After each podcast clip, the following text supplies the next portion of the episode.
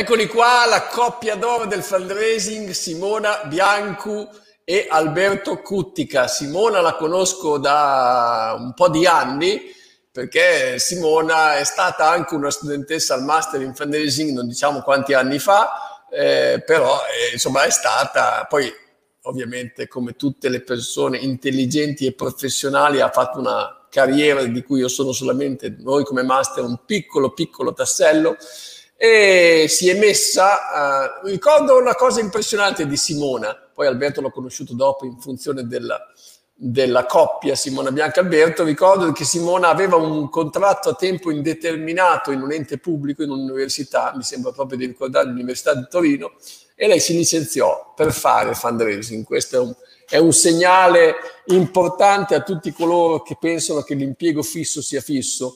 In realtà l'impiego fisso molte volte è un ostacolo al cambiamento, nel caso di Simona non è stato così, e quindi sono molto contento di arrivare a parlare con Simona Bianco e Alberto Cuttica, che dovrebbero essere collegati dalla loro casa di Alessandria, è così? Sì, buongiorno. Buongiorno, ben trovati.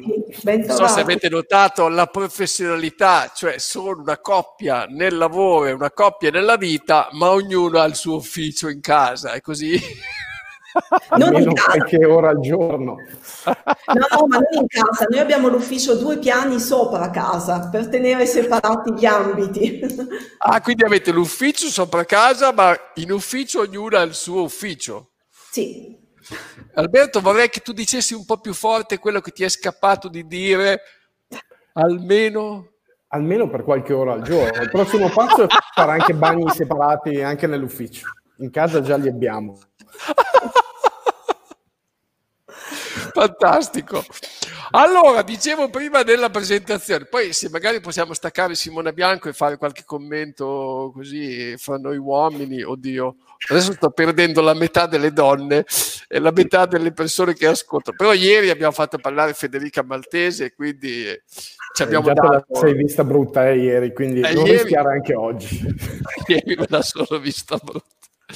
Signori, noi parliamo di board oggi, parliamo di board in prima fila. Questo è il nuovo libro dedicato ai consigli di amministrazione, ai consigli direttivi, alle persone che si occupano di raccolta fondi, non direttamente, ma diciamo così indirettamente, quelle che in termini inglesi identifica come la governance, cioè normalmente i volontari, le persone che non sono retribuite e che gestiscono a livello di strategia, di consiglio, il mondo non profit. Voi siete un po' specializzati in questo, no? È successo che ci siamo specializzati. Oh, io non do la parola a nessuno, No, infatti dopo, se do la parola a Simona è un casino, se la do a Alberto, ecco, vedi, la dai sempre ad Alberto. Quindi voi vi autogestite, fate voi, decidete voi, poi litigherete dopo se uno ha parlato di più, uno di meno, capito? Quindi non voglio storie. Assolutamente, tanto siamo abituati. No, è stato un percorso anche questo di avvicinamento ai board e al lavoro insieme ai board, che è nato spontaneamente, non voglio dire per caso, perché nulla è mai per caso, però sicuramente in modo spontaneo, perché lavorando sull'attività di raccolta fondi, di pianificazione, soprattutto pianificazione strategica, è fatale lavorare insieme ai board, ed è fatale che dal parlare solo di fundraising si passi poi a parlare di altro, dell'organizzazione, delle scelte strategiche, della qualità del board, e a forza diciamo di che quando si fa una consulenza di fundraising si entra dicendo sono consulente di fundraising, ma poi si diventa consulente di organizzazione aziendale molte volte. Assolutamente sì.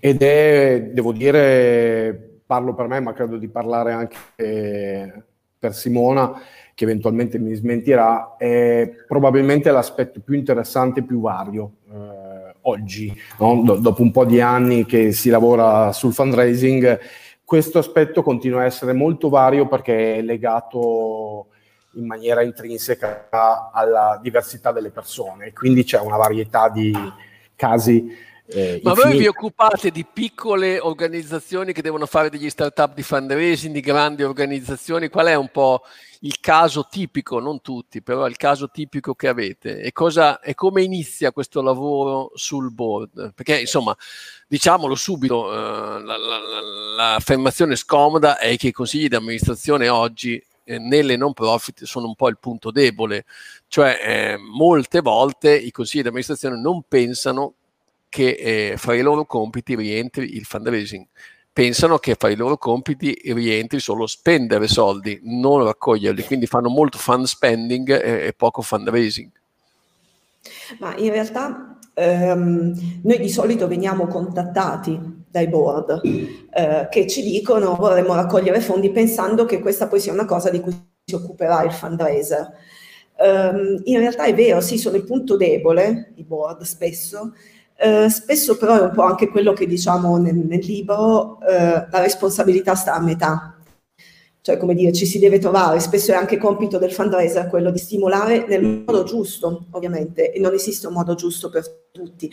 Devo dire che è un tipo di consulenza che noi facciamo per tutte le organizzazioni che ce lo chiedono, adattando ovviamente l'approccio, gli strumenti, come dire, la strategia. Io personalmente mi sono occupata di organizzazione nel mio primissimo lavoro in un'università, e poi il board l'ho incontrato, ho capito quanto fosse strategico nel posto di lavoro che citavi prima, da cui mi sono licenziata, cioè il Politecnico di Torino, perché lì mi era stato chiaro quanto in realtà tutto dipendesse da quel segmento, e avremmo potuto avere la strategia migliore del mondo ma non avremmo portato mai a casa niente, quindi ho iniziato da lì e poi diciamo che è venuto di conseguenza. Per cui sì, organizzazioni, il board non è un tema che riguarda solo le organizzazioni grandi, anche quelle piccole, piccolissime, se vogliono avere un approccio strategico hanno bisogno di lavorare sul board in maniera diversa, ma certamente di lavorare con occhio, come dire, con sguardo lungo. Io chiedo sempre due cose, no, ai nostri ospiti. La prima è di avere una mela, e ve la mando, non so se voi la riceverete, la mia mela, ecco, l'avete già ricevuta e così via. Sì, la mela di Melandri, la mela della Apple, la mela della Big Apple, che è New York, e la città dove ho vissuto quasi 5 anni. Ma la seconda cosa che chiedo è di darmi una massima, una frase vostra, e voi avete scelto come frase, non so se Emanuele ce l'hai, o sei parte del problema o sei parte della soluzione, che in effetti è una frase che adatta ai consigli d'amministrazione di più non si può. Da dove partite? Insomma, c'è un board riluttante a fare il fundraising o che ha un'idea completamente sbagliata, come vi muovete? Allora, sicuramente sì, ci parliamo.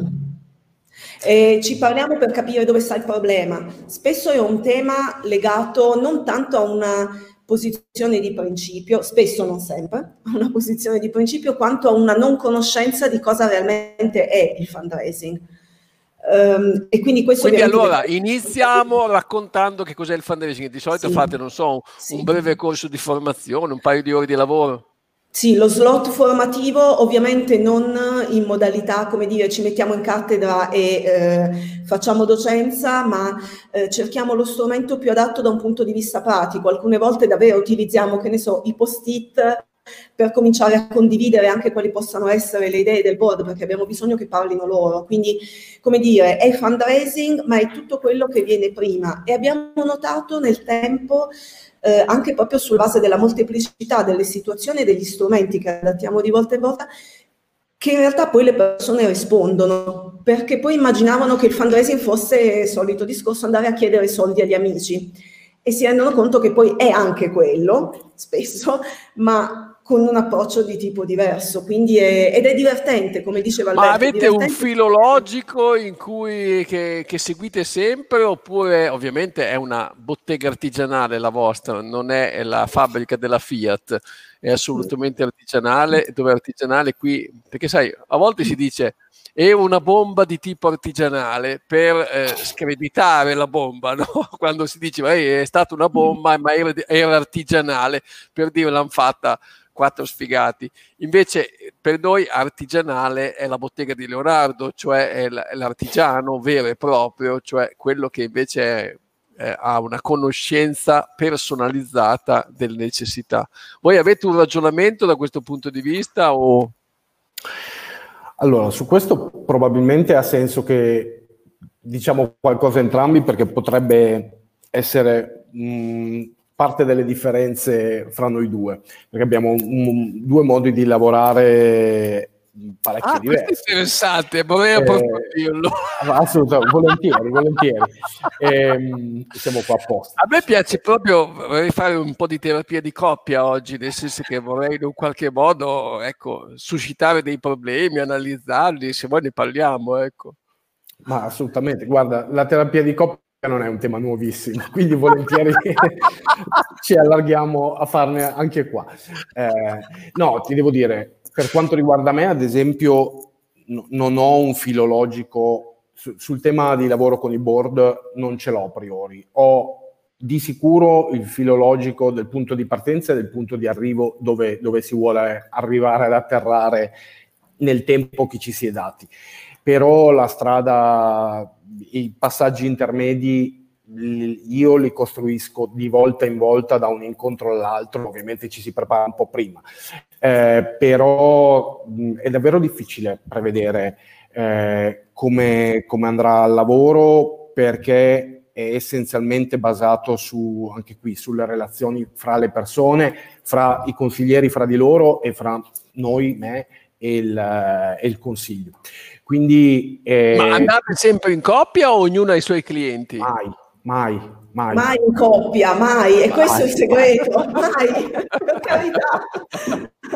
No, no. Quindi un qualche minuto da soli ce l'avete, ecco. Il problema di quest'anno è stato che abbiamo smesso di viaggiare e quindi questi minuti si sono drammaticamente ridotti. Basta, taccio. Andiamo avanti. No, ma c'hai una specie di flowchart, una slide? Avevo detto, mi sembra che Emanuele abbia qualcosa da farci vedere, che vuoi commentare per spiegare un po'. Ecco, il percorso di board building. Bisogna saper scegliere in tempo, non arrivarci per contrarietà. È una frase di Francesco Cuccini dall'LP Eschimo, o dalla canzone Eschimo, molto interessante. Dimmi un po'. Ma allora, questo era solo per, io introduco solo l'associazione solo per dire che riprendo quello che dicevo prima, cioè non necessariamente si deve essere una grande organizzazione con staff consolidati e così via. DIAR, che è l'associazione, è un acronimo che vedete qui, è una piccolissima associazione di Torino, con cui noi abbiamo iniziato... in questo caso concreto, DIAR è un'associazione di Torino. È un'organizzazione con cui noi collaboriamo. Abbiamo iniziato a lavorare con loro qualche anno fa. Sono in fase di, loro si occupano, ecco questo mi sembra importante, di umanizzazione degli ambienti di cura, quindi lavorano sul tema del design, sul trasferimento di competenze. C'è un progetto in particolare molto bello che vi invito ad andare a guardare, che si chiama Robo in Bobo ed è con il reparto di oncomatologia pediatrica della Regina Margherita di Torino. Sono corsi e laboratori per i pazienti giovani, i pazienti che sono ricoverati in oncologia, e riguarda tutte le competenze tecnologiche, il trasferimento di questo tipo. Quindi ed è una piccola organizzazione. Mancano 5 mesi al rinnovo del Consiglio. 2 mesi fa abbiamo iniziato, inserendo nella strategia di fundraising, a lavorare sulla costruzione del prossimo Consiglio. Quindi questo è un po', diciamo, il quadro. Quindi tu dici, guardare indietro la storia in segno, questo è un primo lavoro di riflessione che voi fate dentro il Consiglio. Poi definire il profilo del Consiglio dei sogni, cioè iniziare a pensare quale potrebbe essere che tipo di, prima ancora che le persone, che tipo, dal punto di vista proprio della composizione, che tipo di consiglio, che ruolo si vuole dare al consiglio, perché ne abbiamo parlato un po' anche nella pubblicazione. Un conto è un consiglio che per scelta deve essere composto da personalità di prestigio che devono avere relazioni qualificate con il resto del mondo, un conto è un consiglio fatto di amici e parenti, un conto è un consiglio dove prevale l'aspetto di competenze tecniche, perché magari per la missione dell'organizzazione è utile o necessario che ci siano proprio delle forti competenze. Quindi il profilo è più la composizione astratta, diciamo così, dell'organo per il mandato successivo. E ovviamente questo deve essere in qualche maniera coerente con gli obiettivi di sviluppo che l'organizzazione si dà. Devono matchare, e guardare indietro serve per ovviamente capire che cosa non ha funzionato, se qualcosa non ha funzionato, come è normale che sia, nel mandato che sta andando a scadenza. Certo, certo. E questo, come dire, questi 5 blocchi... Ma ad esempio qui quello che loro chiedevano, cosa hanno sognato loro? Noi stiamo ancora sognando con loro, quindi ecco. Non è arrivato, non è un percorso compiuto. L'abbiamo messo in, come dire, in filiera logica proprio perché ci sembra utile dare il percorso. Siamo ancora a metà. Ma quando pensate ai compiti del consigliere, cosa gli date? Proprio un elenco di cose, discutete con loro, o sono loro stessi che si danno dei compiti? No, ragioniamo su quelle che sono le macro aree di sviluppo sulla base del piano strategico. Quindi in questo caso la domanda era su che cosa DIAR ritiene di doversi potenziare, di doversi impegnare nel prossimo triennio, nel prossimo quinquennio. Abbiamo fatto una mappatura insieme alla Presidente e sulla base di quello abbiamo identificato quelle che sono le ipotetiche, le possibili deleghe di cui ciascun consigliere dovrà occuparsi, perché i desiderata dell'organizzazione sono di avere un consiglio misto operativo, quindi sì di prestigio, ma qualcuno che poi si metta praticamente all'opera, ecco. Quindi, ma quando dite alla ricerca del consigliere, poi c'è proprio la ricerca della persona adatta sulla base dell'identikit che avete fatto.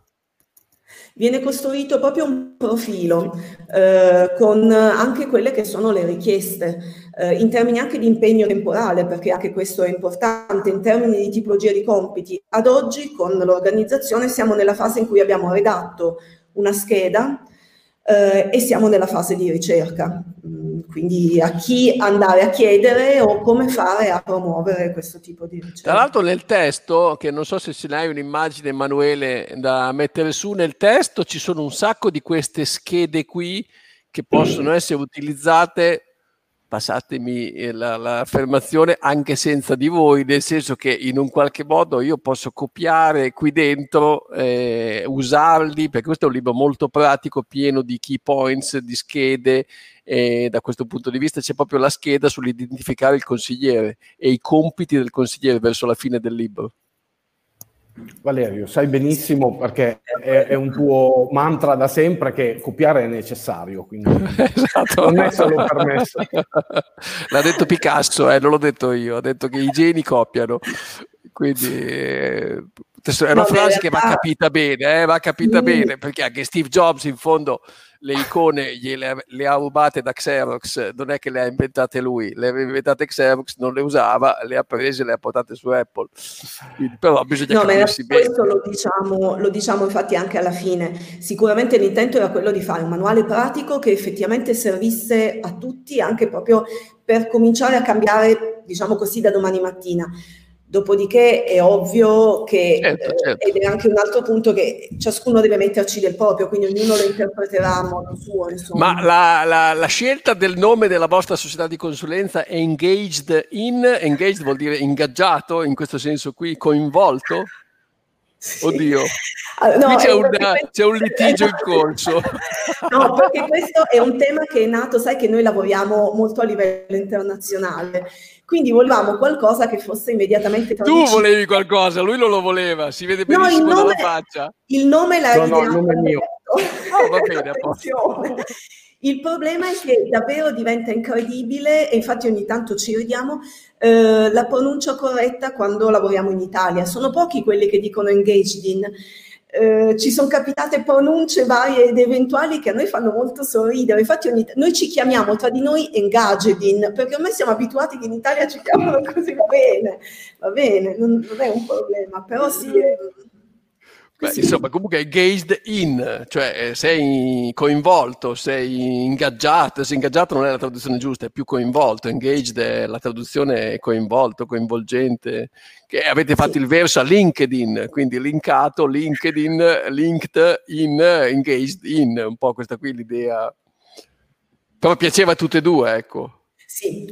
Sì, c'è stata una lista, come per un figlio o una figlia, è stata prodotta una lista e poi è stata fatta una scelta, quindi c'erano varie alternative che non ricordo più, forse dovevo tenerli quei pizzini. Ma te, Alberto, sei democratico anche te come la Simona che tifa Obama, oppure tu sei un conservatore, sei più per Trump?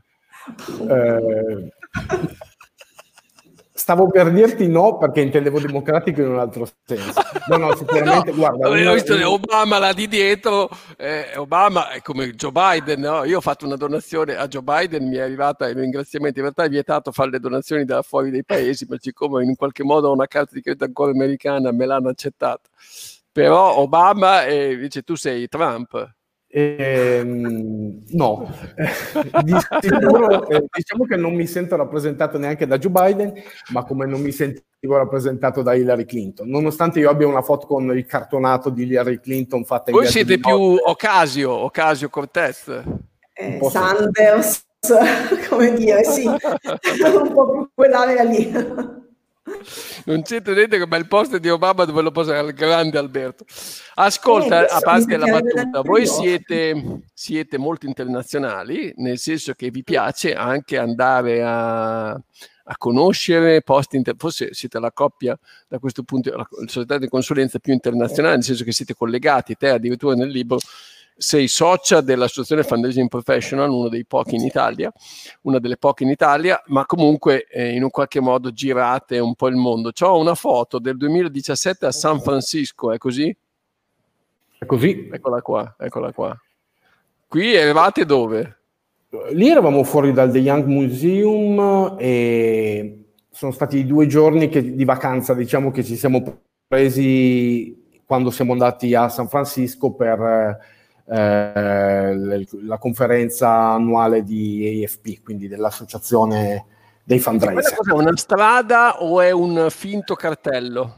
Quello è una serie di installazioni, diciamo finte, nel senso che non è Black Lives Matter Road, però ovviamente sono fatti in maniera molto realistica, perché fanno gli incroci.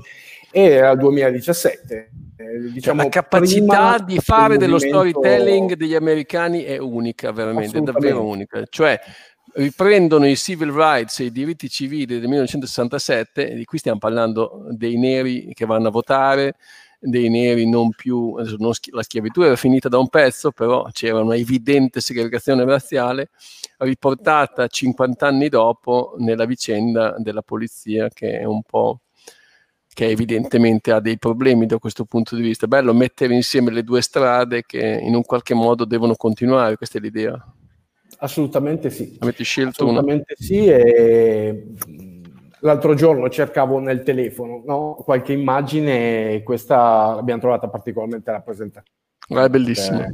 È attualissima. 2018, Cuneo, nei locali di una storica associazione. Questa è una roba eccezionale, no? Non è questa, è questa qui. Ingrandiscila più che puoi, Ema.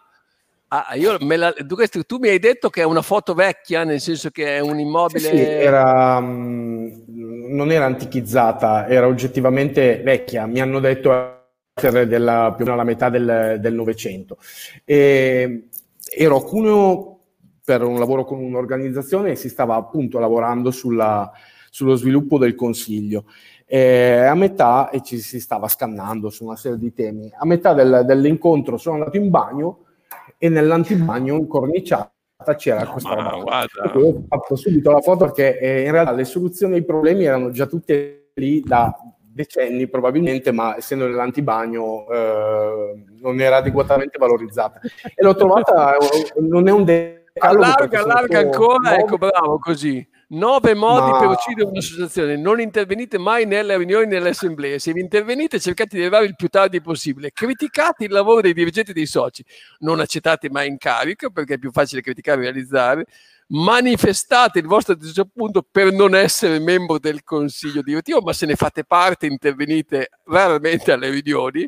Se il Presidente chiede il vostro parere, vieni su. Se il Presidente viene il vostro parere sull'argomento, rispondete che non avete nulla da dire. Dopo la riunione dite a tutti che le decisioni dovevano essere ben diverse. Non fate ciò che è assolutamente necessario, ma quando altri si rimboccano le maniche, si prodigano senza riserve, lamentatevi che l'associazione è governata da una cricca, ma comunque è assolutamente moderno, cioè ritardate il pagamento della vostra quota, guardatevi bene dal prendervi il disturbo di procurare altri soci. L'associazione com'è che si chiamava? No, non... Ah, ecco. Guarda, mi sembra, secondo me andrebbe stampato, lo mettiamo come manifesto del non profit il prossimo anno al Festival del Fundraising. Guarda, io trovo interessante che davvero i temi siano noti a tutti, sotto gli occhi di tutti, sia i problemi che le soluzioni, no? Per riprendere la citazione iniziale. Quindi basterebbe veramente un po' di buonsenso, un po' di ironia per affrontare e risolvere una serie di temi. Non è quasi mai una questione di cattiva volontà, quasi sì, mai, sì, chiaro. Semplicemente di bisogno di rendersi conto dei temi, delle questioni più rilevanti. Abbiamo un'ultima foto di Cagliari, me la spieghi un po' perché avete scelto questa foto di Cagliari?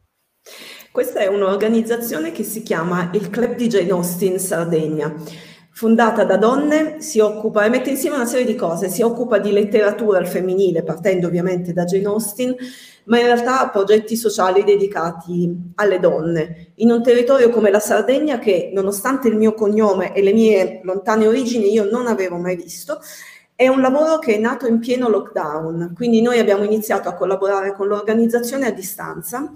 E appena siamo riusciti, era luglio, siamo andati qualche giorno a Cagliari, ci siamo presi un giorno e mezzo di vacanza e il resto l'abbiamo dedicato al lavoro ed è stato fantastico incontrarsi. Uno, perché appunto la prima cosa che mi hanno detto è pensavamo che fossi bassa, che è una cosa che mi ha fatto ridere. Io sono alta 1,75 m, cioè, non è che, però è carino. E loro sono delle donne fantastiche, anche loro davvero vi invito a seguirle perché fanno delle cose molto belle, legate appunto alla letteratura, organizzano un sacco di attività, per adesso in Sardegna. L'idea in realtà in futuro, chissà, anche in continente. Il Club GDN Austin. Sì, ma a proposito di Sardegna, vacanze insieme o vacanze separate? No, insieme. Ah, che bello. Dai. Vuoi inquadrare per un attimo, Emanuele, soltanto Alberto dopo che lei dice insieme? Sono una maschera di pietra, sono un mammutone. No, le vacanze insieme, ma adesso Simona non lo dice... ma in realtà ci si ritaglia anche dei momenti di autonomia, soprattutto lei facendo cammini, cose di questo tipo. Quindi, quindi lei è la camminatrice?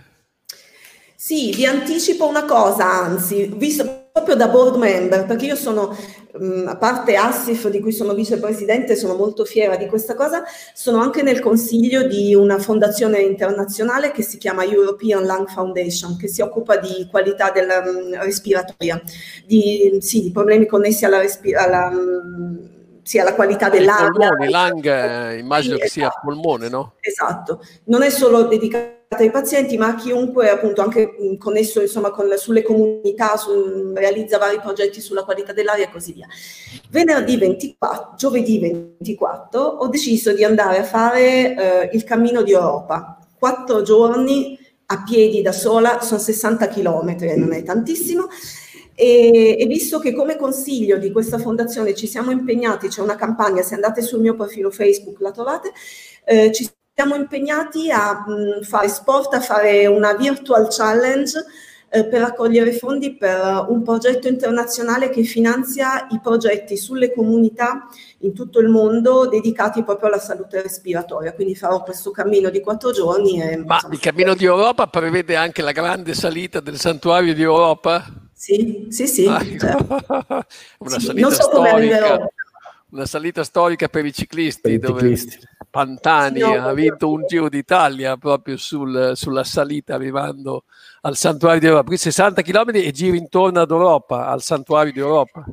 Parto da Santiago, sono 4 tappe e le farò per la prima volta da sola, perché vado a farlo da sola il cammino. Questa un Quindi po' la tu novità. Dici la frase classica che ieri è stata ripetuta tante volte anche da Luisa Bruzzolo durante i suoi 4 giorni del fundraising: un fundraiser non può non essere anche un donatore. Assolutamente, no, è prima un donatore. Questo io lo dico, questo progetto l'ho menzionato perché come consigliera di questa organizzazione, di questa fondazione, mi sento in prima persona chiamata in causa, ma in realtà, e questo direi che lo dico anche per Alberto, noi ci sentiamo chiamati in prima persona in causa in tutte le realtà con cui lavoriamo, oltre a quelle a cui doniamo, anche senza collaborarci, insomma. Assolutamente sì. Non puoi... La cosa che vi ha soddisfatto di più nel rapporto con il board e la cosa invece che in un caso vi ha fatto incazzare di più in assoluto? Uno dei due risponde. Ti lascio la soddisfazione e io vado sul negativo. Vai, okay. La soddisfazione è vedere il cambiamento. Il cambiamento non lo vedi mentre ci sei dentro, lo vedi quando ti distacchi un po' dalle cose, e vedere un'organizzazione in difficoltà rispetto alla quale le premesse erano di un certo tipo, vedere che in realtà comincia e va avanti bene, e c'è un clima diverso e le cose sono molto costruttive anche quando si discute. Beh, insomma, direi che è un po' il senso. In realtà poi non tanto rispetto al funzionamento del board quanto rispetto all'impatto sui progetti dell'organizzazione, perché poi non dimentichiamoci che il fine ultimo è questa cosa qui, è rendere sostenibili i progetti, quindi in questo senso assolutamente sì. Alberto, chiudimi con una frase delle tue. Guarda, proprio recentemente, un paio di mesi fa, mi è capitato di ricevere una risposta da una presidente di una grande organizzazione culturale che ovviamente non nomino espressamente, che non ha voluto far firmare un mailing di un appello, una richiesta per il mondo culturale che quest'anno ha sofferto particolarmente, e la giustificazione è stata: non si chiedono soldi alle persone, il fundraiser deve occuparsi di andare dalle aziende. Statuario. Non è un problema di età, perché questa persona è giovane, credo abbia più o meno la mia età, è un problema di testa, e non è detto che tutti siano pronti a cambiarla la testa, non ci si può ostinare all'infinito, chi è tondo difficilmente... Però avete iniziato dicendo che nella maggior parte dei casi vi chiamano. Sì. Quindi se vi chiamano in un qualche modo un'apertura c'è, cioè...